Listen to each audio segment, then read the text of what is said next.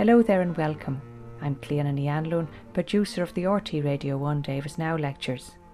The University of the People two thousand two Thomas Davis series marked the hundredth anniversary of the first Carnegie Libraries in Ireland. The lecture here was recorded before an audience in Blanchardstown Public Library in Dublin, when Declan Kybert spoke about how writers as diverse as Catherine Cookson and Frank O'Connor started their love of books in public libraries. He also talks about controversies in the Irish library system in the early years of the Irish state, when, for example, Lennox Robinson was fired from his position as secretary and treasurer of the Carnegie Trust in Ireland because of a short story he had written. County librarians such as Dermot Foley and Clare lamented the fact that the censorship mentality of the local library committees meant that an Irish stew of sloppy romances and important westerns, as he wrote, made up the literary diet of library users. One library even locked up the works of John Donne, only giving them out to users deemed to be mature enough to read them. Here is Declan Kybert.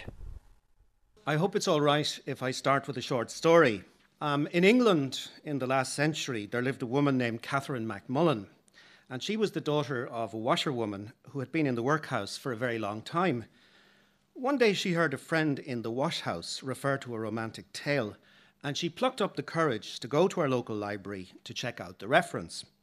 What she found was the letters of Lord Chesterfield to his son, and this began her lifelong romance with books. And from Chesterfield, she went on to devour the poetry of John Donne, Edward Gibbon on the Decline and Fall of the Roman Empire, and eventually James Joyce's Finnegans Wake. Her debt to the local library was well returned, because under the name of Catherine Cookson, she went on to write ninety popular novels, being at one point responsible for one-third of all the books borrowed from Britain's public libraries. The first public library legislation was enacted in eighteen fifty for Britain and in eighteen fifty-three here in Ireland. Yet before those momentous dates, libraries existed for hundreds and hundreds of years. And these were, of course, special collections like the fabled one in Alexandria. But they were held in special buildings for privileged groups of learned or wealthy men. By the middle of the nineteenth century, however, there was a growing demand for books from the newly literate masses, and their numbers were growing in every decade. When Charles Trevelyan travelled by steamer to the Indian port of Comer Cali, he was astounded by the native boys who boarded his boat, because he'd expected them to ask for food or for alms. But what he heard from each boy was the same line over and over again: give me any book, all I want is a book. And I would say that today the descendants of those bright boys are probably asking their public authorities in India for increased access to the internet. Now, everybody knows that discourse and knowledge are the powers which must be seized, and that the battles of the future are always rehearsed in the libraries of the present. The very idea of an approved canon of English literature was itself invented out in India in the eighteen thirties in the attempt to wean local children away from their own culture. There's a famous minute logged in eighteen thirty-seven by Lord Macaulay in which he stated with supercilious imperial complacency that a single shelf of a good European library was worth the whole native literature of India and Arabia. Now, it's in that context that here in Ireland, nationalist leaders like Thomas Davis propounded the whole ideal on which not just this lecture series, but the system of public libraries is actually based. Educate that you may be free. The inventors of modern Irish democracy, from the young Irelanders through Michael Davitt, down to people like George Russell and W B Yeats, were all upholders of the reading room ideal. They believed that these places would raise consciousness, that they would promote debate, that they would lead to a res publica in the fullest sense. They wouldn't have subscribed, I think, at least some of them wouldn't, to the old enragé maxim of my student days, when we used to be told a night on the barricades is worth ten years in any library. Um, because at least some of the figures I've named found those two activities complementary. And it's true, in fact, that at the height of the War of Independence, a guerrilla leader like Michael Collins made good use of the public libraries, not just as sources of valuable information, but also as venues for his undercover operations. It is to Thomas Carlyle that we owe the whole notion of a public lending library, because he got frustrated by all the noise in the British Museum in the eighteen forties, and by the fact that the books couldn't be brought home. And so he founded the London Library, which became the prototype of the central library of our modern cities and county towns. Even before the Carnegie Libraries were founded in Ireland in nineteen oh two, the debate was well and truly underway as to what should be the essential hundred volumes in any village library. I think that whenever a century turns, people project their anxieties onto symbolic dates, and they delight, of course, in compiling lists. So on the twentieth of January nineteen hundred, George Russell, the mystic poet, painter, and agricultural organiser, published his own Hot Hundred recommendations in the Irish Homestead. And these included Mitchell's Jail Journal, biographies of Owen Roe O'Neill and Patrick Sarsfield, Celtic sagas, but also Plutarch, the history of Mexico, the life of Doctor Johnson, Scott's famous novel Waverley, and a whole rake of volumes on farm equipment, crop rotation, poultry keeping, and so on. In nineteen oh three, the publisher Gill and Son, correctly sensing that this new movement could provide a boost for sales of Irish published books, went on the offensive with a volume called Public Libraries for Ireland. And this was a multi-authored work which dealt with the organisation and layout of library buildings, with book selection committees and so on. Now, all of the contributors supported the ideal. Newsrooms in libraries, said Doctor Lister of the National Library, were a civilising influence for the tired labourer or artisan. And a letter seeking support for a library in Sligo regrets, and I quote, that spirit of progress there is of slow development, and it suggests that the presence of books on popular mechanics might stimulate economic thought and industrial development. Another contributor suggested that the practice of regular reading, I quote, will introduce and maintain order and quietness and help to prevent drinking and gambling. Now, the publisher Michael Gill was himself a patriot at a time when most Irish authors dreamed of having their books published by a London outlet. He was all for building up the native publishing industry so that the writers could express the new nation to itself rather than exploiting its colourful characters for the amusement of overseas readers. And so he praised the new system of public libraries as a way of promoting books of value dealing with Irish subjects. But even in those early idealistic days, the national movement began to split along the lines of social class. There's a fascinating article in An Leabharlann, the Journal of Common Leabharlann, in June nineteen oh five. It's an article called The Child in the Library, in which one Peter White complains bitterly that money's being spent to finance the Land Acts, transferring ever more property to strong farmers, would be better invested to help young children advance their knowledge of reading in schools and in libraries. He says, why the children of the very poor should be thus plundered to benefit an already wealthy class is un- inconceivable, cannot be defended upon any grounds, and indirectly means ultimate loss to this nation, because the poorer the mind equipment of the people, the less capable will they be of contributing their wealth to their country. And among the patrons and founders of that association, Comer Leabharlann, were Douglas Hyde, Shanty O'Kelly, and Patrick Pearse.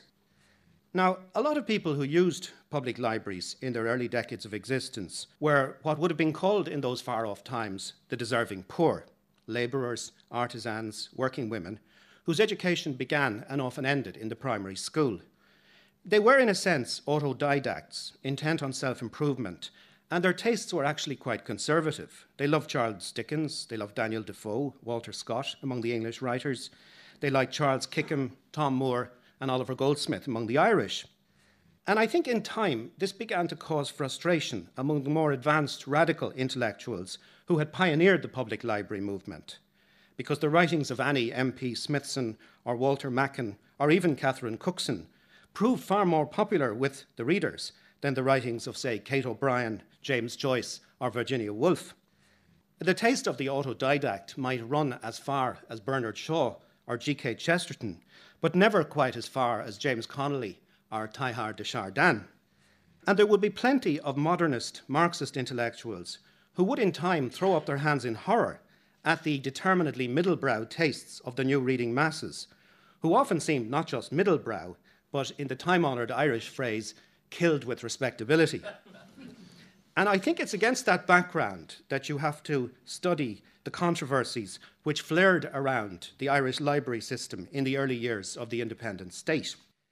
In nineteen twenty-four, the Carnegie system was being extended from city boroughs into rural communities, and one member of its board, Lennox Robinson, wrote a short story called The Madonna of Slievhdún.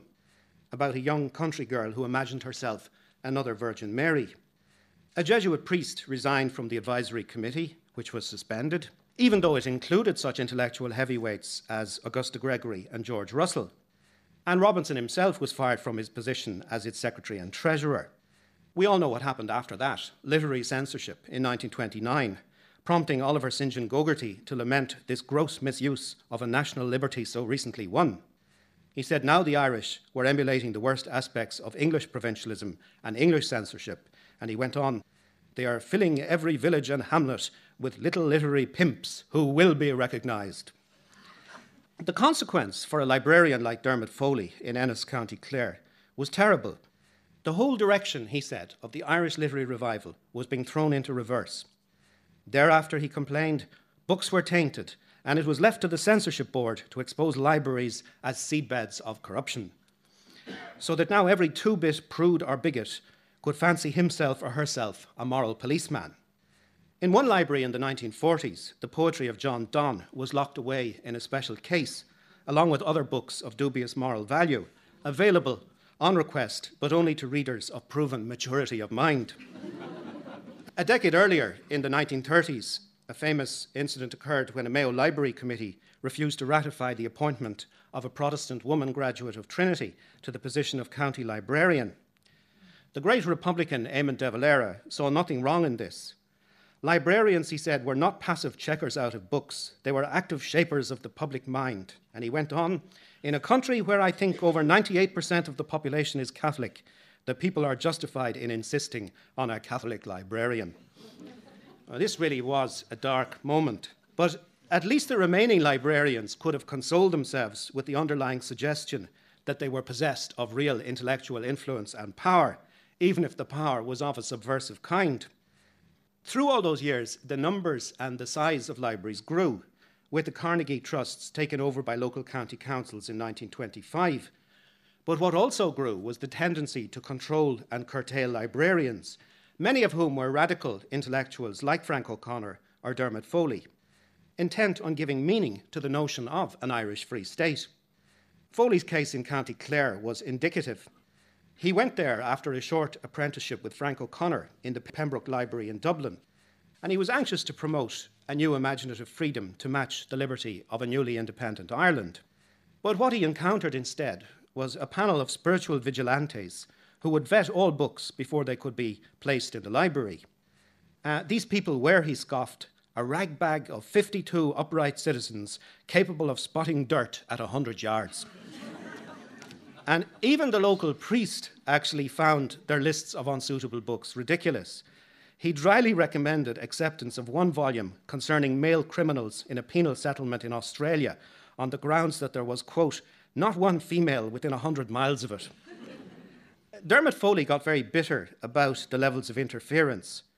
He said no Irish writer ever encountered that level of censorship. No writer had ever been prevented from writing. They lost income, maybe. They lost readers at home through the censorship, but not the ultimate liberty of self-expression. The real losers, Foley said, were the poor people of Clare, who couldn't get their hands on good writing before it was banned or screened by the fifty-two vigilantes.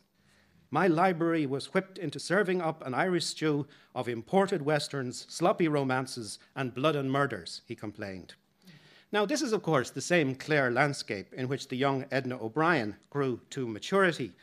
And she recalled that when a clandestine copy of Daphne du Maurier's Rebecca entered her parish, it was actually torn into separate sections, which were passed like samizdat underground literature among the parishioners, with the result that no two members of the parish read quite the same novel in exactly the same sequence.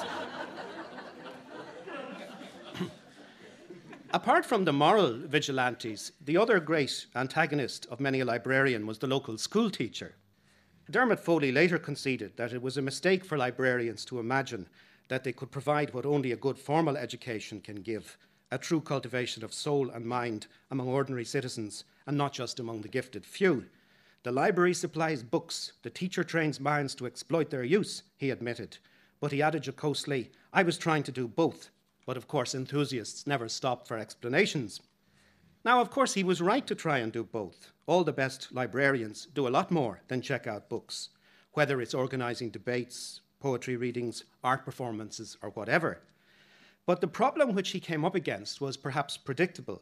A schools inspector from the Department of Education in Marlborough Street reported to his superiors on the high standard of English in Clare schools, but he, quote, refused to believe that it had been achieved by the reading of library books like With Clive in India and other examples of imperialistic storytelling. The public taxes paid for the libraries, so everyone felt entitled to have a strong opinion on how well or badly the cash was being spent.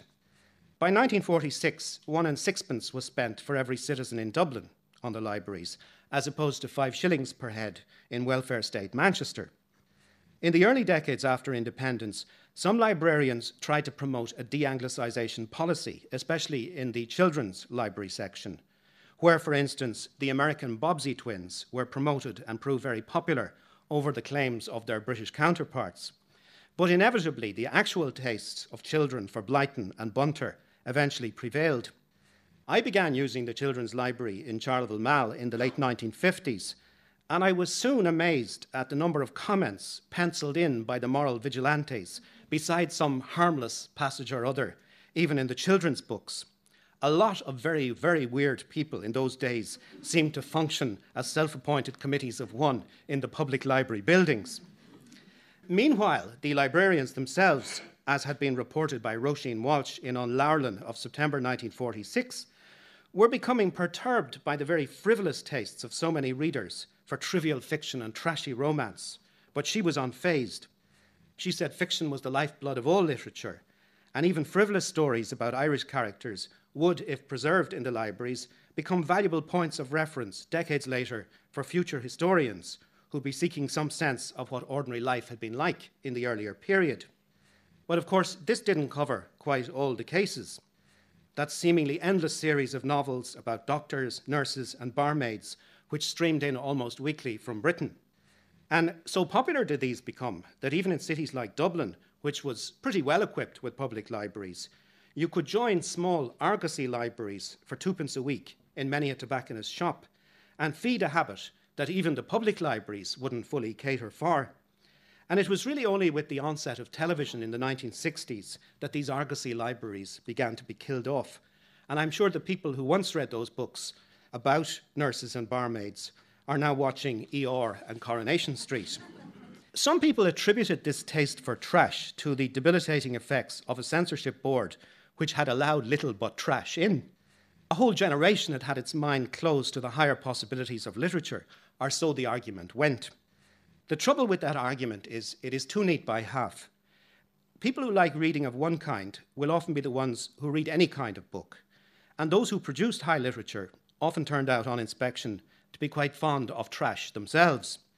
James Joyce was a great lover of trash, as befitted a man who submitted his earliest writings to the firm of Mills and Boon, and was refused.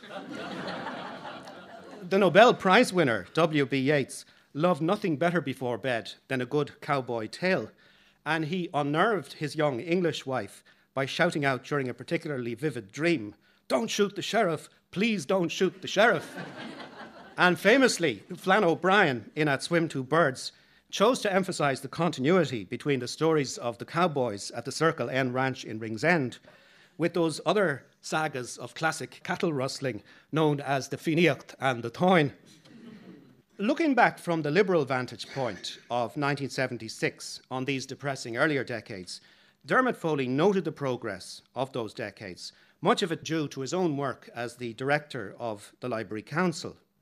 An Leabharlann managed to convince the Minister for Local Government that local councils alone couldn't provide capital necessary for library development, with the result that central funds were allocated towards the cost of new buildings, to expanded book stocks, and to mobile library vans, and so on. But equally important, the Minister for Education voted funds to subsidise a classroom library in each primary school. And this, Foley said, was a sharp contrast to the dark time when the local library had been put out of bounds by school principals fearful of their lives because reading by choice would, quote-unquote, interfere with the school course.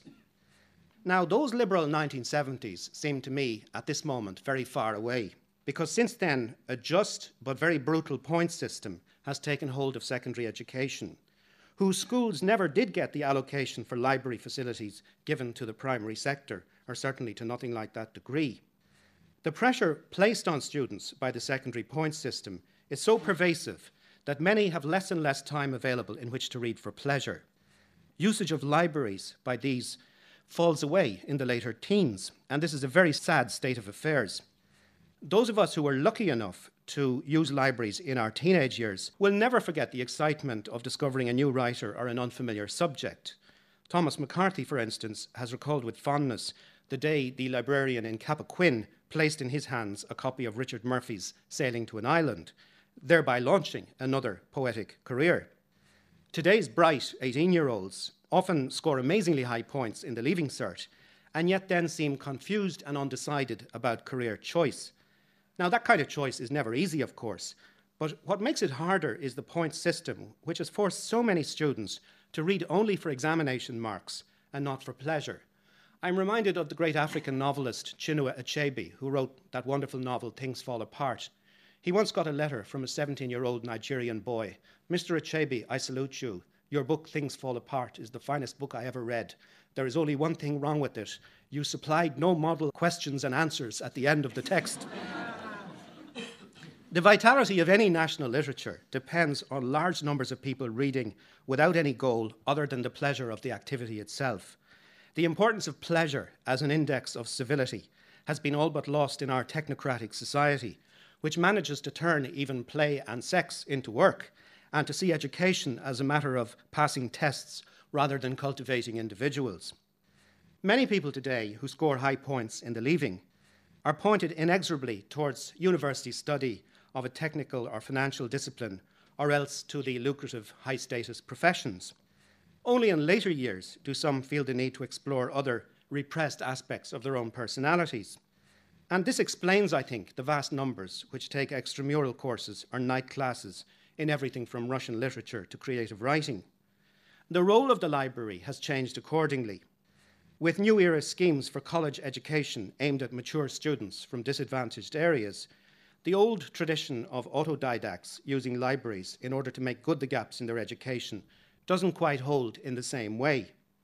And with the wide availability of Poundsworth classics and Penguin classics, even people of modest means can gather the rudiments of a decent library in their own houses.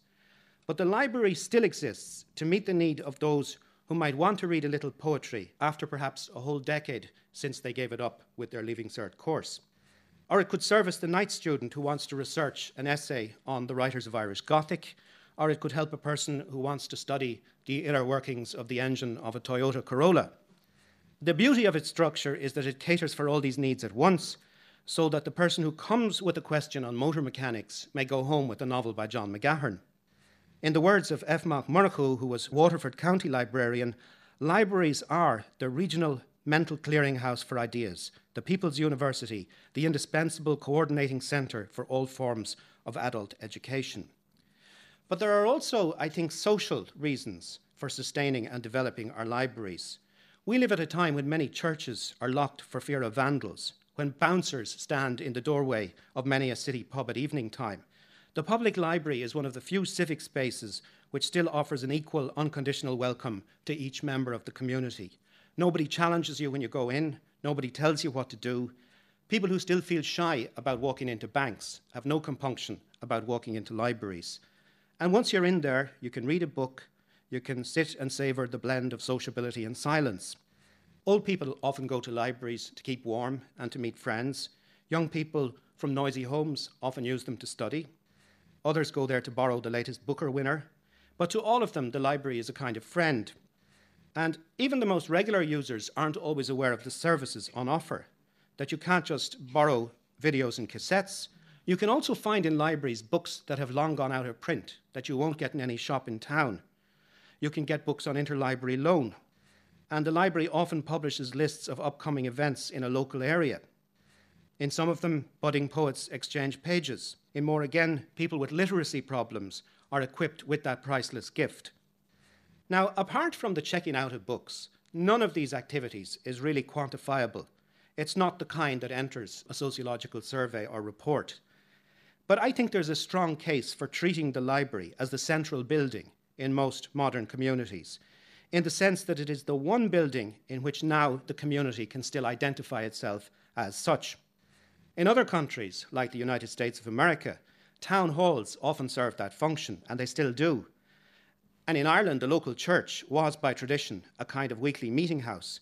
It gave neutral ground on which, say, aspiring politicians or charity activists could walk and speak after a morning service. But nowadays, with the decline in religious practice and a worrying degree of social atomization in most places, the library can sometimes offer the one social space that is respected and accepted by everyone. And that's why in recent years, libraries have shown a desire to use the space as one in which the community could debate its own meaning, its own ultimate destiny.